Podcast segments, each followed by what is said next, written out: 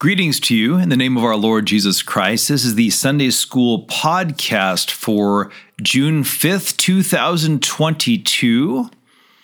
And this is for the Festival of Pentecost. And for the Festival of Pentecost, we're looking at an Old Testament reading from Genesis chapter 11, verses 1 through 9. This is, in fact, an old, old text that is directly related to Pentecost. It's the story of the Tower of Babel.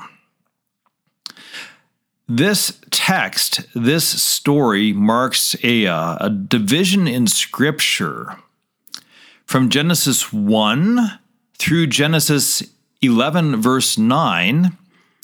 We have a history of mankind in general. You don't have different nations, you just have people and most of them are wiped out in the flood. Only Noah and his family survive, but now again in Genesis 11, you have a lot of people, but still kind of one big grouping. After this story, however, the focus of Scripture will turn from a history of all mankind to the story of of Abraham and his descendants, the people of Israel through whom Jesus the Savior will be born. So if we want, we can uh, we can divide the Bible into three sections of history. Genesis 1 1 through Genesis 11, verse 9, history of all people in general. And then Genesis 11, verse 10 through the Old Testament, and that's the history of Old Testament Israel, God's chosen people before the incarnation. And then with the Gospels and the arrival of Jesus, we have the history of the new Israel, the church.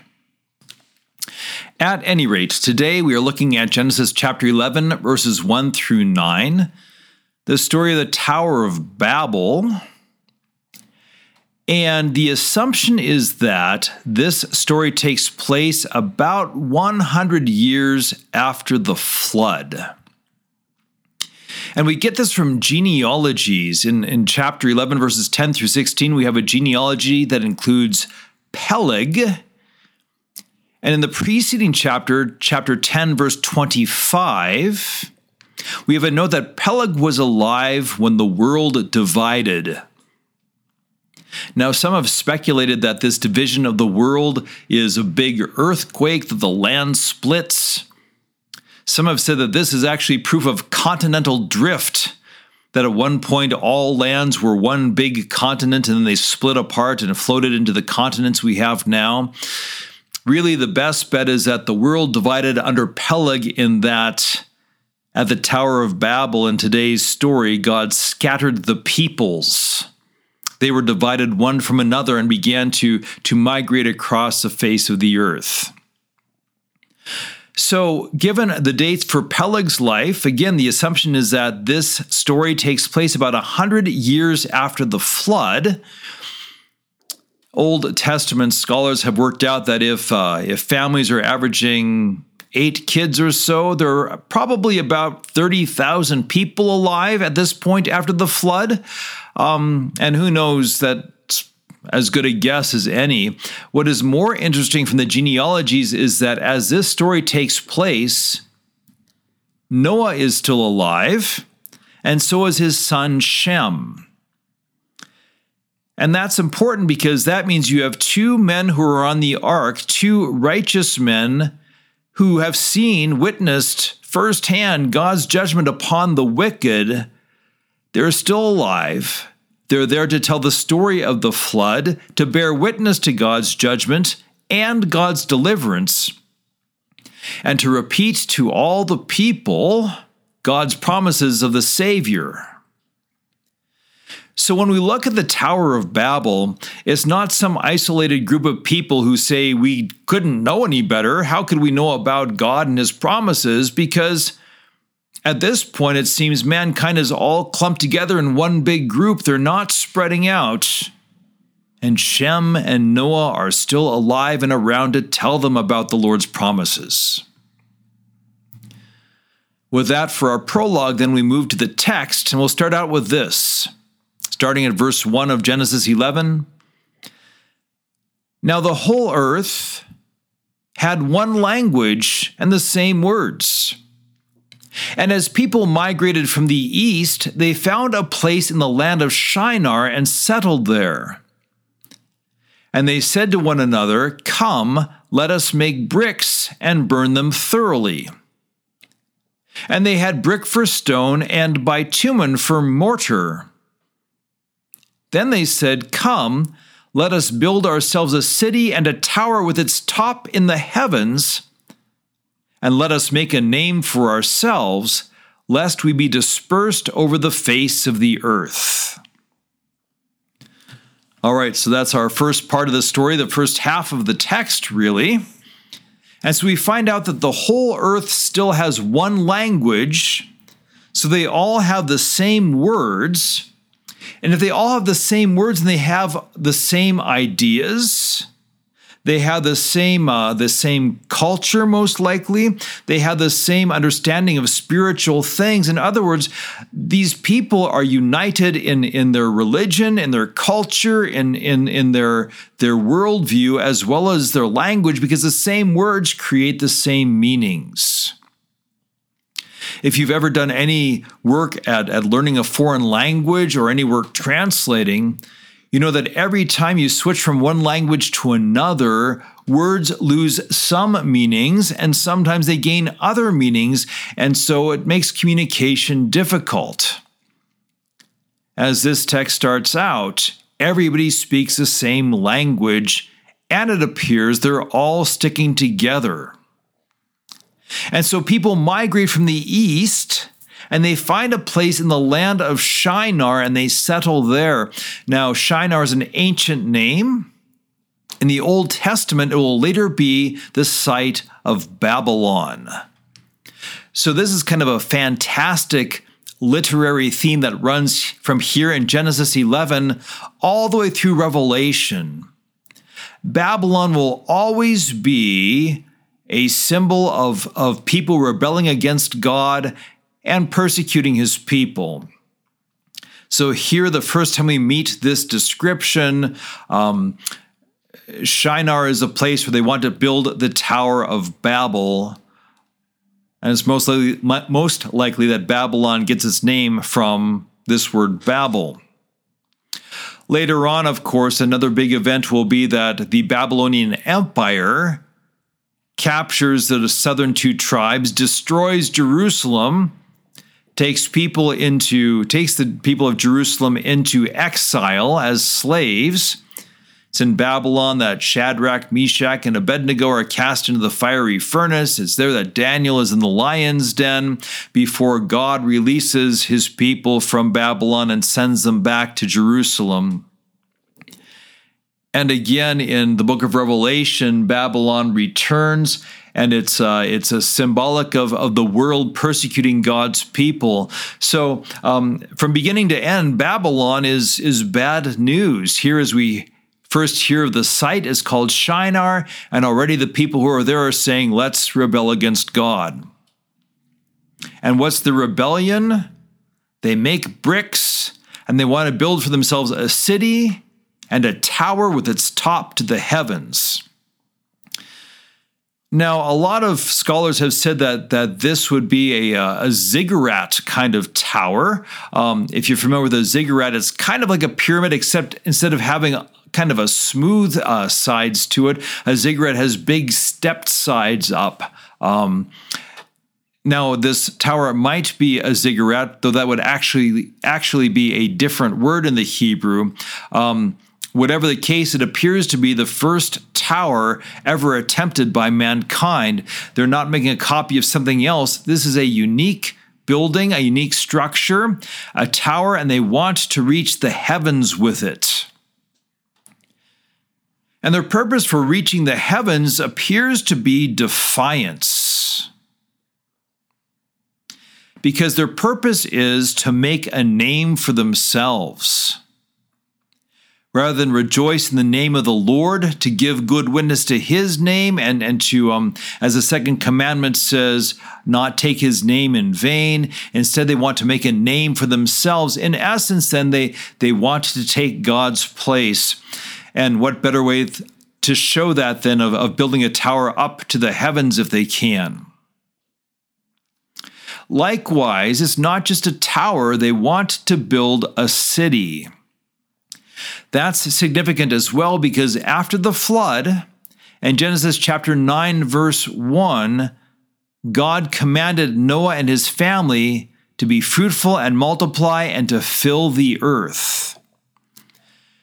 Rather than fill the earth, the descendants of Noah and his family, they've decided to stay in one place on the plain of Shinar. They've decided to build a city there and live there as one group rather than spread across the world as God has directed them to do. So, this city will be a further expression of their unified purpose. Remember, they've got the same language, the same words, they have the same ideas, they have the same spiritual thoughts, they have the same culture. Now they'll have this one big city in which they'll all live to show their unity together and the defiance of God. And perhaps, perhaps they're building this tower upwards because so far and throughout the Old Testament, often it is God who comes down to earth to visit man, to walk with man as he did in the Garden of Eden. And so now rebellious man says, Forget God coming down to us. We'll show him something. We'll go up to him instead. So perhaps that's, uh, that's part of the thinking for the tower as well. Anyways, they build the tower and the city to make a name for themselves, apparently rejecting the name of God, and to stick together to avoid being dispersed across the face of the whole earth. All right, that's that's man's efforts in this story. Then we have in uh, Genesis 11, starting at verse 5. And the Lord came down to see the city and the tower which the children of man had built. And the Lord said, Behold, they are one people, and they have all one language, and this is only the beginning of what they will do. And nothing that they propose to do will now be impossible for them. Come, let us go down there and confuse their language so that they may not understand one another's speech. All right, so the people said, Let us, let us build this tower, let us reach the heavens, let us go up to God. And what we have in verse 5 God comes down. Um, whether or not God does so literally or just looks down from heaven, the point of that expression is while the people are trying to build a tower up to Him, He looks in judgment upon their efforts as they build this tower and city. We have no idea how far He lets them get but he looks down and he says that they are that that that this is wrong. Note in verse 5, he doesn't call them his children. They're called children of man. They are they are not reflecting God's image. They are they are rich in the old Adam. Or I should say they're poor in the old Adam. They've rebelled against God. They are children of men. And God notes that they are one people and they have one language. And this too is an offense to God because it is God who gives us words. It's God who uses words to get his work done. He creates, he heals, he saves by speaking. So words are not just some common thing lying around that God decides to use, words are holy things. God makes use of them to reveal his will and to accomplish his will. And what is man using words for in this in this story? He's using them to, to unite sinners against God. So, where man should use words, God's gift of words, to help one another and to pray, praise, and give thanks to God. Instead, mankind is misusing words to rebel against God and his promises. So, what does God do? He says he will confuse their language. If their language is confused and they can't communicate, they won't be united anymore. And so God declares that this must be done because if they have one language, this is only the beginning of what they will do. And nothing that they, propose to do will now be impossible for them. Um, maybe not the best translation. Um, Uh, a better translation straight from the Hebrew would be nothing that they devise to do will they desist from doing. In other words, they're going to keep on coming up with stuff to do together to rebel against me, and so their wickedness will only increase. And so God confuses their language to uh, to as as judgment for the misuse of words, and also to prevent them from from doing more wicked stuff faster. Note here that when God speaks of himself, he uses the plural. Let us go down and confuse their language, he says. And it's not just the royal we. We had the Father and the Spirit already present at creation at the same time in Genesis chapter 1, verses 1 through 3. In John 1, we know that Jesus is there as well. So, so when we hear Jesus, when we hear rather God speak of himself in the plural and say, let us, this is the triune God visiting and looking down upon mankind. So, God declares that he will confuse their language so they do not understand one another's speech. God carries us out and we we don't have the details. How does this happen? Is it is it that all of a sudden the people are are speaking different languages? One minute one guy is speaking whatever they spoke before, and then he's speaking German, one other one's speaking French, another one is speaking Chinese. Is it that while they had the same language before and are trying to speak it, now they're they're not hearing it anymore? Is it the tongue that's changed? Is it the ears that have changed? Is the mind processing the syllables differently? And does this happen all at once? Is it immediate at the snap of a finger, so to speak?